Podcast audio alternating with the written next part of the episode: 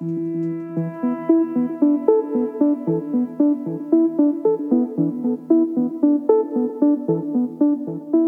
er svært at udføre korrekt diagnostik og behandling på plejehjemspatienter med mistanke om UVI, og det er der mange grunde til. Der er ikke nogen veldefinerede kriterier for at stille diagnosen.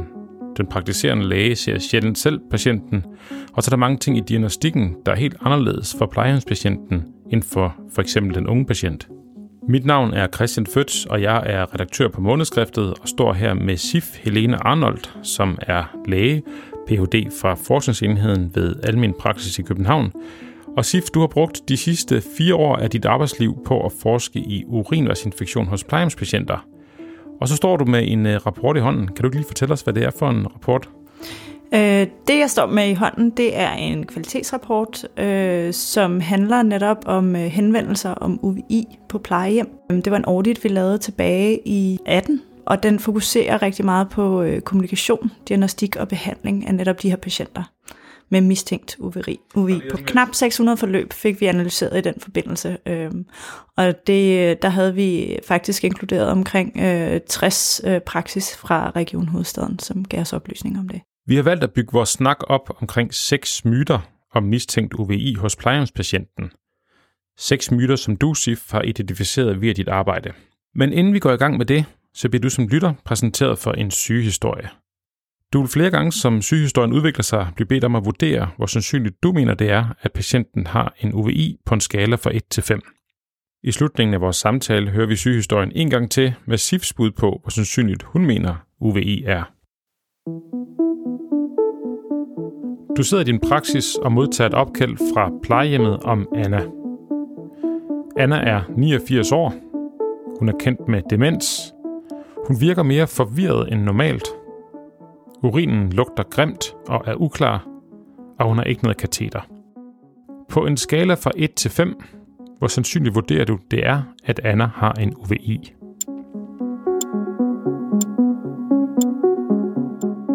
Urinstiks viser 1 plus for nitrit og 3 plus for leukocytter.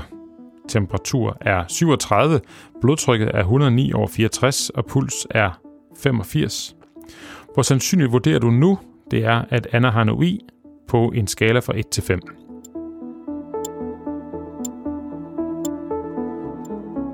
Annas urin er blevet dyrket, og to dage efter viser dyrkningen signifikant vækst af kolibakterier. Hvor sandsynligt vurderer du nu det er, at Anna har en UVI på en skala fra 1 til 5?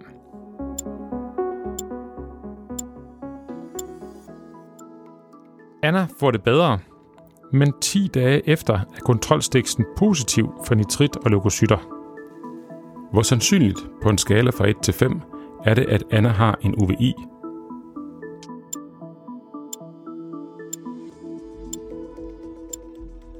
Men nu er vi i hvert fald pejlet ind på det, vi skal tale om. Og i slutningen af podcasten her, så kommer vi tilbage til quizzen, og der får du SIFs vurderinger. Nu tager vi fat i den første af seks myter om UVI ved plejehjemspatienten, som du har identificeret, SIF. Myte nummer 1. I Danmark bruger vi ikke så meget antibiotika. Så den første myte, den hedder, i Danmark bruger vi ikke så meget antibiotika, men sådan forholder det sig ikke. Nej, og det er sådan en myte, jeg rigtig ofte er stødt på her, mens jeg har skrevet min Ph.D. Øhm, ofte så er det jo sådan, som vi, at vi som praktiserende læger øhm, sammenligner os meget med, med duksene i Europa. Øhm, Sverige og Norge, som er faktisk rigtig gode til at spare på antibiotikaen. Øh, og at vi er i hvert fald ikke i nærheden af at behandle lige så meget øh, som de der banditter nede i Sydeuropa, øh, Portugal, Spanien, Grækenland. Øhm, og sådan er det nok også for mange patientgrupper. Øhm, der er vi faktisk rigtig gode til kun at behandle, når vi skal. Øhm, men, men for plejehjemsbeboere er det faktisk ikke sådan. Øh, de undersøgelser, der foreligger på, på, omkring det her, øhm, de, de viser, at vi faktisk er på en noget tvivlsom førsteplads, øh, som vi deler med Spanien. Øhm, og 75 procent af alle de her behandlinger, øh, de bliver givet for urinvejsinfektioner. Så det er en patientgruppe, vi behandler rigtig meget med antibiotika, øh, og vi behandler dem rigtig meget for urinvejsinfektion. Som praktiserende læger, så er vi jo rigtig interesserede i, i det umiddelbare, øh, hvad der sker for patienten. Øhm, og patienten kan jo dels få bivirkninger, allergier, men de kan også udvikle resistente bakterier, så vi ikke kan behandle deres infektion. Øhm, de resistente bakterier kan også øh, resultere i nogle infektioner selv, øh, som kan være rigtig, rigtig alvorlige, netop også for den her, øh, den her gruppe af patienter, som er ekstra sårbare. Og så er der jo selvfølgelig også det samfundsmæssige problem, fordi øh, resistente bakterier øh, bliver jo ikke bare kun i den patient, hvor de, hvor de er kommet fra, skal man sige, eller er opstået. Øh, de flytter sig, øh, og på verdensplan, der regner man med, at, øh, at omkring 2050, øh, så kan der være op til 10 millioner mennesker, som dør af resistente bakterier årligt. Øh, og det er jo til sammenligning, hvis man kigger på, hvor, meget, øh, hvor mange mennesker, der har mistet øh, livet i covid-epidemien. Øh, det er jo omkring øh, 2, 2,6, 2,7 efterhånden. Øh, og det er jo også på lidt over et år. Men hvorfor er det svært? Det er jo et rigtig godt spørgsmål, og det er der mange svar på. Øhm, for det første så er det svært, fordi at der ikke rigtig findes en guldstandard for at diagnostisere det her. Øhm, og for det andet, så, så er det en lidt speciel patientgruppe. De fejler rigtig meget, de kan være svære at vurdere og svære at kommunikere med. Og for det tredje er der nogle organisatoriske twists i den her historie også, hvor at man jo faktisk som praktiserende læge skal samarbejde rigtig tæt med plejepersonalet for at kunne finde ud af, er det her en urinvejsinfektion, eller er det ikke? Og det er det, vi skal høre dig tale om en af de andre myter, at øh, det faktisk er sådan, at vi ser jo tit ikke vores patienter. Det, det, kommunikationen foregår igennem en til flere led øh, fra patienten og så hen til os. Ja, det er en rigtig stor del af det. Så hvis nu vi kigger på myte nummer et her, at, øh, at vi ikke bruger så meget antibiotika, så må man sige, at konklusionen er her, at det er måske rigtigt på nogle områder, men lige præcis med, når det kommer til de gamle på plejehjemmene, som vi jo gerne vil passe godt på, så har vi sammen med Spanien en førsteplads i Europa som førende inden for forbrug af antibiotika for plejehjemspatienter. Ja. Så går vi til myte nummer to, og den hedder, man kan bruge urinstiksen på samme måde hos alle patienter. Ja, urinstiksen, den, det er jo for det første noget, vi bruger rigtig, rigtig meget, og det kunne vi jo også se i vores audit, hvor at 89 øh, procent af alle de henvendelser, der kom om en mistænkt urinvejsinfektion hos plejehjemsbeboere, de blev faktisk stikset. Det er jo rigtig meget. Man kan ikke bruge en urinstiks på samme måde øh, for alle populationer. Hvorfor ikke? Jamen, øh, vi kan jo starte med øh, de helt unge. Øh, det er jo typisk dem, der selv kan komme op i praksis, så de kan fortælle om, hvordan de har det. Og de kan aflevere en urinprøve oppe i praksis, og så stikser vi den. Og typisk, så hvis der er nitrit og leukocytter i, jamen så siger vi, øh, det her det er en urinvejsinfektion. Hvis der ikke er noget i, jamen så er det nok ikke en urinvejsinfektion, og hvis der er nogle leukocytter, så sender vi den til dyrkning og venter lidt med at behandle. Det er sådan det gængse. Så det er den måde, man vil bruge den normalt. Øh, hos plejehjemsbeboere, jamen, øh, der kan man kun bruge den, hvis det er, den er blank, til at sige, jamen, det her er ikke en urinvejsinfektion. Og det handler jo rigtig meget øh, om den næste myte, vi også skal til. Øh, fordi netop øh, plejehjemsbeboerne, jamen, øh, de har øh, det her asymptomatiske bakteri, og det har de rigtig meget af. Og det er, det er den næste myte, vi skal høre. Så problemet det er altså her, at der, sker, der er måske en kultur for, at nærmest på automatik, så bliver der stikset, øh, når der er nogen, der mistænker urinvejsinfektion hos en gammel eller en ung i det hele taget. Men det sker altså ved de gamle. Og der skal vi være opmærksom på, når vi sidder i vores ende og sige, jamen positiv stiks, jeg kan ikke bruge den til noget som helst. Det eneste, jeg kan bruge den til, det er, at det er sandsynligt, der kan være bakterier i urinen. Det kommer vi tilbage til, hvad det kan betyde. Eller hvis den er blank, så kan jeg sige, okay, så kan jeg bruge det til noget. Det kan ja. godt udelukke en, en urinvejsinfektion. Det kan nemlig uh, rule out men ikke rigtig rule in. Så konklusionen på den her øh, myte, der hedder, at man kan bruge urinstikken diagnostisk på samme måde hos alle patienter, det er, nej, hos plejehjemspatienter kan vi kun bruge den til at udelukke en UVI, hvis det er blank. Og man skal i øvrigt kun stikke urinen, hvis man har en kvalificeret mistanke. Ja, og hvad er så kvalificeret mistanke? Det er jo også noget af det svære i den her diagnostik. Og det, der var dagligdagen for os, det er, at vi får jo tit øh, stiksen samtidig med alt andet, før vi overhovedet kunne tage stilling til, om der skulle stikses. Ja, det er jo ikke altid, at den praktiserende læge faktisk er herre over, om der bliver stikset eller ej. Det nogle gange så foregår det jo også ude på plejehjemmene. Så går vi videre til myte nummer 3. Bakterier i urinen er tegn på UVI. Og man kan jo sige, at vi er jo alle sammen, som, som øh, de pligtopfyldende mennesker, vi er, opdraget til, at når man skal øh, stille en, en urinvejsinfektionsdiagnose, så skal der være en, en dyrkning først, øh, så vi venter sig på dyrkningssvaret. Men det er ikke hele sandheden. Nej, øh, i hvert fald ikke, når det kommer til plejehjemsbeboere, øh, fordi øh, rigtig mange plejehjemsbeboere har det, der hedder asymptomatisk bakteriuri. Øh, og det er øh, bakterieurinen, som er verificeret ved en positiv dyrkning, øh, men hvor der ikke er symptomer for urinvejene. Og det er ikke det samme som en UVI.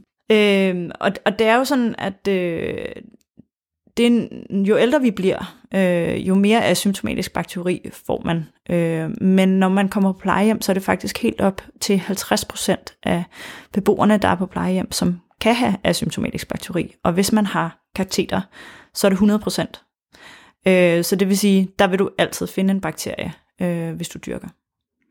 Og det skærper jo bare den pointe, vi havde før med, at man skal være, man skal være sikker i sin hypotese, før man begynder at undersøge urinen.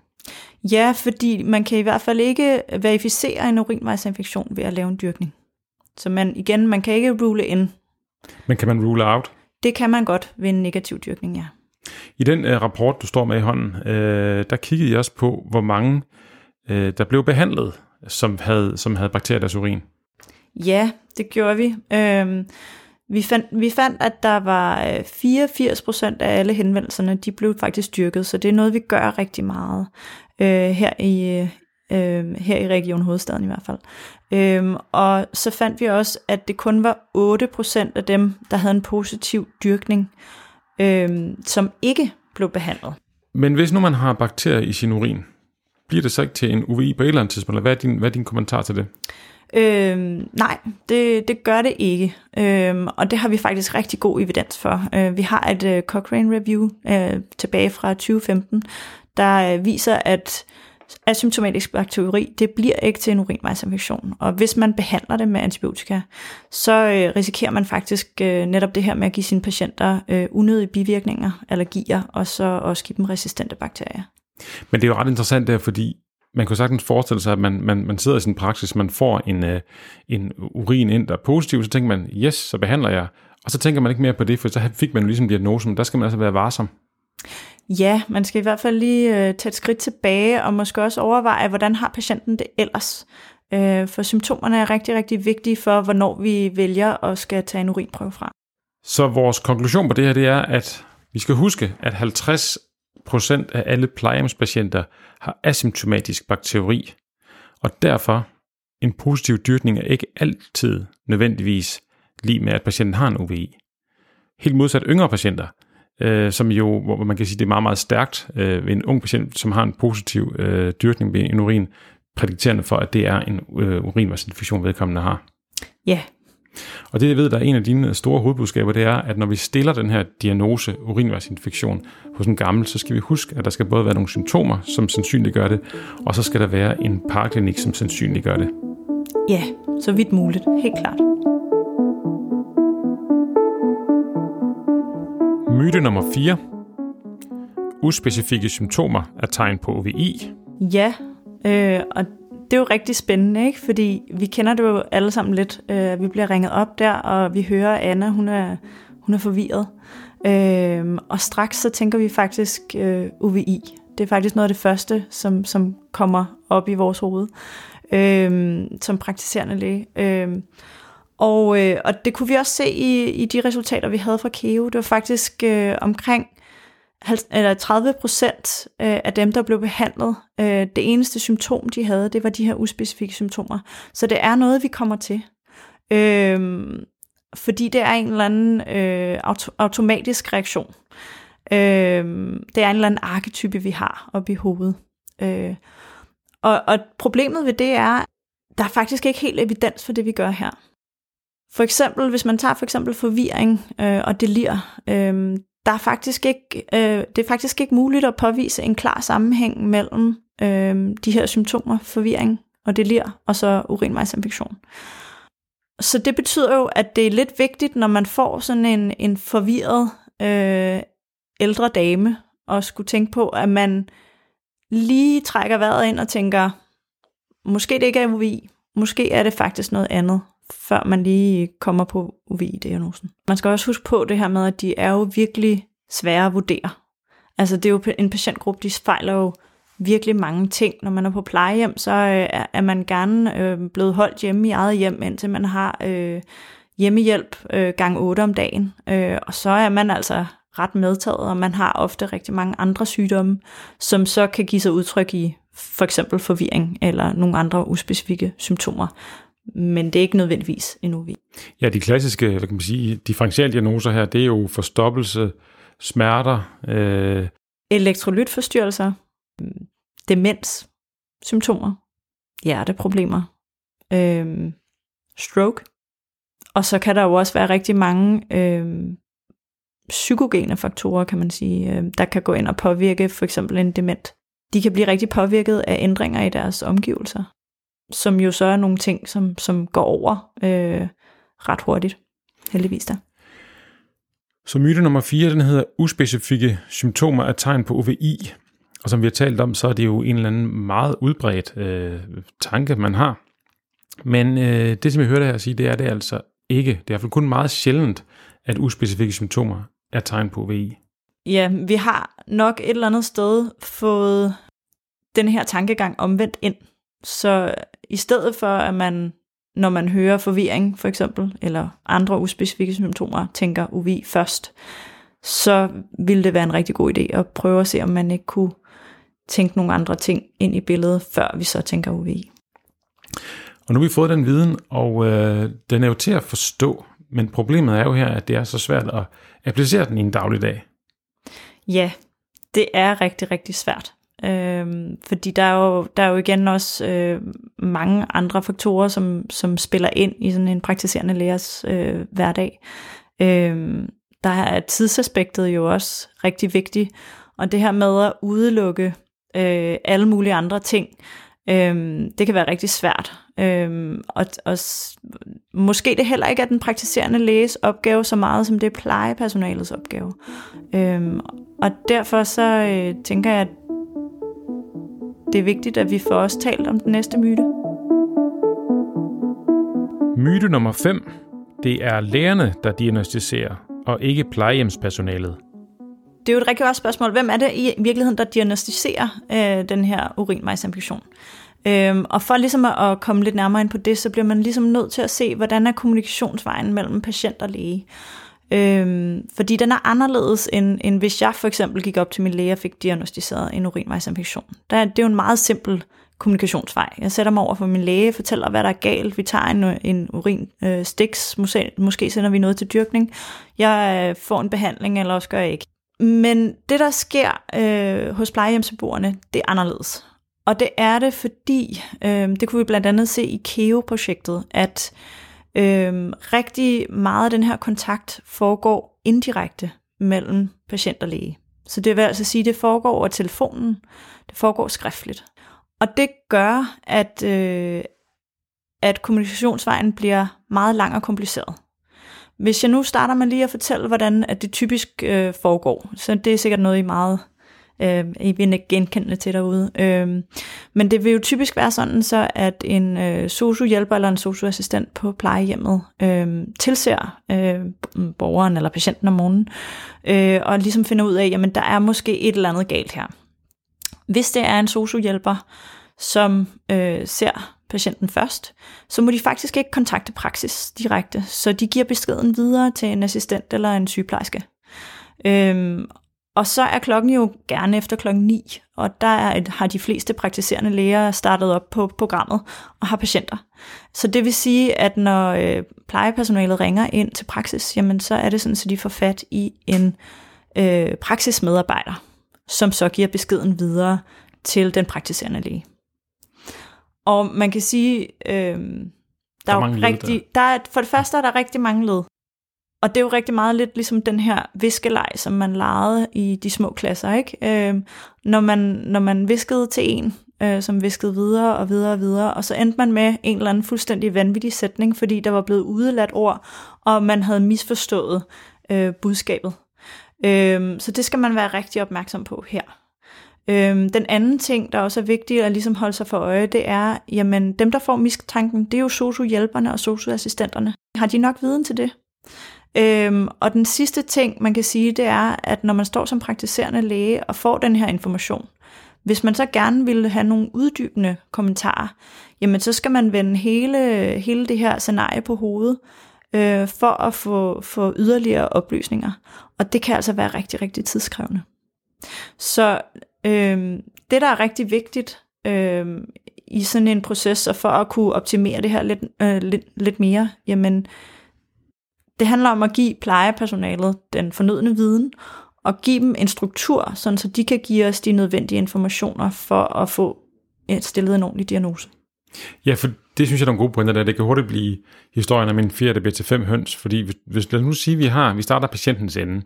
Patienten kan eventuelt være, som vi hørte i casen, øh, forvirret, og urinen kan måske lugte grimt. Så kommer der en hjælper ind på stuen, som tænker, det er sikkert en, en urinvejsinfektion det her.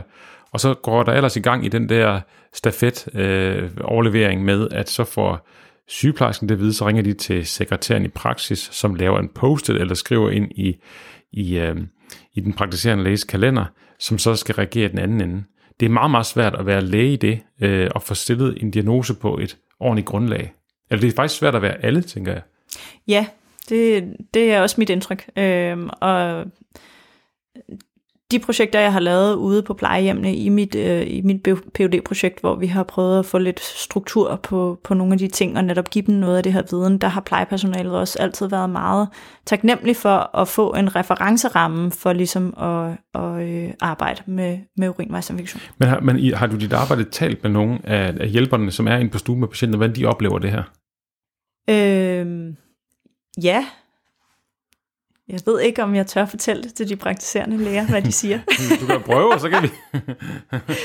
øhm, jeg tror ofte, at, øh, at øh, plejepersonalet øh, synes, det er svært at tale med den praktiserende læge, fordi øh, den praktiserende læge er ofte rigtig, rigtig direkte. Øh, og hvis man er, er, hvis man er lidt for vævende, øh, så, øh, så, så kommer der nogle kontante udmeldinger. De vil rigtig gerne levere den rigtige information til den praktiserende læge, men, men de har ikke rigtig altid redskaberne for det, og nogle gange så øh, føler de sig nok også lidt øh, skældt ud af den praktiserende læge for ikke at have det, øh, tror jeg.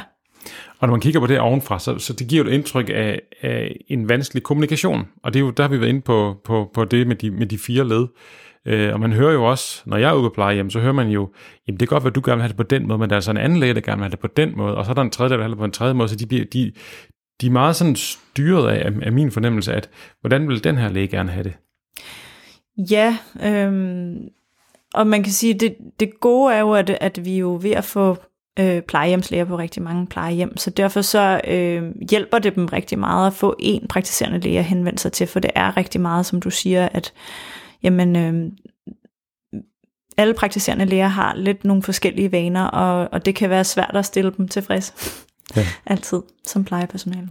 Så hvis vi øh, kigger på det her med, vores myte den hedder, det er lærerne, som diagnostiserer, og ikke plejehjemspersonalet, så må man sige, at konklusionen er jo, et, at det er, at diagnostikken er, en, det, det er et samarbejde, og det er et komplekst samarbejde. Ja. Så er vi fremme ved den sidste myte, Myte nummer 6. Hvis ikke vi behandler FOVI, som vi gør nu, så dør patienten. Der ligger rigtig meget, øh, rigtig mange fine studier derude øh, efterhånden øh, på, at hvis man øh, reducerer øh, forbruget af antibiotika til asymptomatisk bakteri, og man lader være med at behandle øh, så mange af de her uspecifikke symptomer, som, som vi gør nu, jamen øh, så kan man faktisk godt reducere forbruget af antibiotika til UVI rigtig markant, øh, uden at gøre skade på patienten. Den frygt, der sidder i os, det er nok tit, at vi, at vi er bange for, at den øh, urinvejsinfektion, som vi tror, de har, den skal ascendere, og de skal få en frit og sepsis, eller eventuelt få mere delir, end det vi tror, de har. Mm. Øh, og så vil vi gerne lige have, at de lige kan holde et par måneder mere, hvis de skal nå et eller andet, øh, øh, en svigersøn, der er fødselsdag eller noget. Så, så, så det er nok det, der ligger i det. Det er jo ikke sådan, at jeg siger, at bare stop med at behandle urinvejsinfektioner. Det er jo, det er jo slet ikke det, der er mit budskab. Øhm, det, det mit budskab jo rigtig meget er, det er, at man, man måske skal stoppe lidt mere op øhm, og, og tænke lidt mere over, øhm, kan det være noget andet? Og så måske også lige overveje, hvad det er for nogle andre redskaber, man egentlig har i sin øh, redskabskasse, fordi øhm, det her med at, at vente og se, det er jo et rigtig godt redskab, og det er jo også noget, man kan udnytte, når man har, øh, når man har noget personale, som er ved patienten 24-7, som de er på plejehjem. Øh, så for eksempel sådan noget med, at jamen, kan vi prøve nogle andre ting? Kan vi give noget væske? Kan vi sørge for, at hygiejnen er i top, mens vi lige venter øh, et, til i morgen tidlig, eller nogle timer, eller hvad det nu kan være, sådan så vi ligesom afklarer, jamen, kan det være noget andet af den vej? Og det er vi jo rigtig gode med til i rigtig mange andre sammenhænge. Så konklusionen det er her, at vi skal altid tænke om UVI er den mest sandsynlige diagnose, og man skal huske, som du siger her, at øh, en mulighed det er også her at se an nogle dage og fortælle plejehjemspersonalet, hvad de skal holde øje med. Ja, præcis. Og jo mere man kan uddanne plejepersonalet i, hvad en UVI er, og hvad en UVI ikke er, øh, jo, jo nemmere bliver det også at, at give dem mere ansvar i forhold til det. Og det er jo faktisk et projekt, du har lavet noget om, omkring det med kommunikationen. Ja. Kan du prøve at fortælle lidt om det? Ja, øh, noget af mit phd projekt øh, og noget af det, vi brugte dataen, øh, som vi indsamlede her i kvalitetsprojektet, øh, det var til at udvikle et, øh, et schema, som satte struktur på meget af den her information, som, som plejepersonalet så indsamler til almen praksis. Og så lavede vi faktisk også et undervisningsseminar, hvor vi underviste plejepersonalet i, øh, hvad en urinvejsinfektion er og hvad det ikke er. Vi afprøvede det her schema øh, på øh, 22 plejehjem. Det har sådan set vist rigtig fine resultater, som vi arbejder videre med i et nyt projekt, hvor vi vores formål egentlig er at få koblet den praktiserende læge mere på. Nu kan man sige, at projektet her med, øh, med at få struktureret informationen, det har rigtig meget, meget taget udgangspunkt i plejepersonalet ude på plejehjemmene. Øhm, men det er jo en kæmpe styrke at få de praktiserende læger med ind over øhm, også.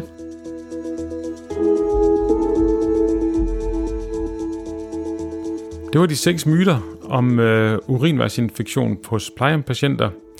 Og øh, her til slut, så går vi tilbage til vores sygehistorie. Fordi Sif, nu får du nemlig lov til at komme med dine svar på den sygehistorie, vi havde fra starten af. Og sygehistorien var altså, du sidder i din praksis og modtager et opkald fra plejehjemmet om Anna.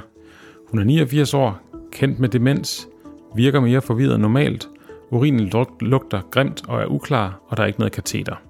På en skala, SIF fra 1 til 5, hvor sandsynligt vurderer du det er, at Anna har en UVI? Øh, jamen, det er jo en af de spændende patienter der. Øh, og hvis jeg skulle putte tal på, så ville jeg nok ligge på en, på en toer. Øh, og det vil jeg, fordi at, at det er ikke særlig sandsynligt, at hun har en, en urinvejsinfektion. Men altså, det er klart, det, er jo, det kan jo aldrig 100% udelukkes. Så det vi lægger væk på, det er, at der er ikke nogen typiske øh, øh symptomer, og urin lugter generelt grimt og er uklar, så, øh, så, så, så det lægger vi ikke videre betydning. Nej, fordi urinen, der lugter uklar, det kan jo sagtens være den der asymptomatiske bakteri, og forvirring er jo rigtig mange ting, ikke? som vi også har snakket om. Vi kører videre, for nu fortsætter casen. Urinstiks, nitrit er positiv, og leukocytter er positiv. Temperatur 37, blodtryk 109 over 64 og puls 85. På en skala fra 1 til 5 SIF, hvor sandsynligt er det nu, at Anna har en UVI? Altså der vil jeg sige, det ændrer ikke rigtig så meget for mig. Øhm, der vil jeg nok sige en toer også. Øhm, det, det med den positive stiks, det kan jo sagtens være, at hun bare har en øh, asymptomatisk bakteri. Og vi, husker, og vi husker lige din, din pointe fra tidligere, at øh, en urinstiks er god til at rule out, altså til at udelukke en urinvejsinfektion. Ja. Så ja. Man, ja. Annas øh, urin er blevet dyrket, og to dage efter viser dyrkning signifikant vækst af kolibakterier. SIF, hvor sandsynligt er det nu, at Anna har en UVI? Jamen igen, så det, dyrkningen i sig selv er positiv. Det, det siger jo noget om, at der er bakterier i urinen, men det siger jo ikke noget om, om der er en UVI eller ej. Øh, så med de symptomer, hun fremviser, så vil jeg stadig ligge på en tor. Anna får det bedre, men 10 dage efter er kontrolstiksen positiv for nitrit og leukocytter. Ja, kan jeg få lov til at sige 0? Du siger 0. Hvorfor? Jamen, øh, det her er oplagt af symptomatisk bakteri, fordi hun har det jo godt. Og ordet kontrolstiks. Ja, kontrolstiks, øh, det... Hvad er det, vi kontrollerer? Øh, fordi en stiks kan jo kont- kontrollere det her med, er der bakterier i urinen? Øh, og øh, hvis patienten har det fint, så skal vi jo ikke rundt og lave yderligere test på det. Så ingen antibiotika til Anna? Nej, det, det vil jeg umiddelbart ikke sige. Men selvfølgelig se hinanden, og hvis der bliver noget, så kan de jo ringe igen. Urinvejsinfektion hos øh, plejehjemspatienter, det er et meget svært emne med mange faldgrupper. Og ofte så bliver man som læge involveret i det på en ikke sådan helt struktureret måde, typisk i en travl hverdag. Men vi gør det så godt, som vi kan, og øh, noget ny viden, det gør nok, at vi kan gøre det en lille smule bedre. Men Sif, stor tak til dig, fordi at du har brugt så mange år af dit lægeliv efterhånden på at forske i det her felt. Det synes jeg er et super vigtigt arbejde, du laver. Tak skal du have. Og tusind tak for at deltage. Jamen velbekomme. Og øh, tusind tak til jer også derhjemme, eller på cyklen, eller hvor I nu er henne, som lytter med. Øh, du kan gå ind og finde flere podcast fra månedskriftet derinde, hvor du normalt lytter til dine podcasts. Og hvis du har ris eller ros eller forslag til nye podcasts, vi skal lave, så skriv til mig på podcast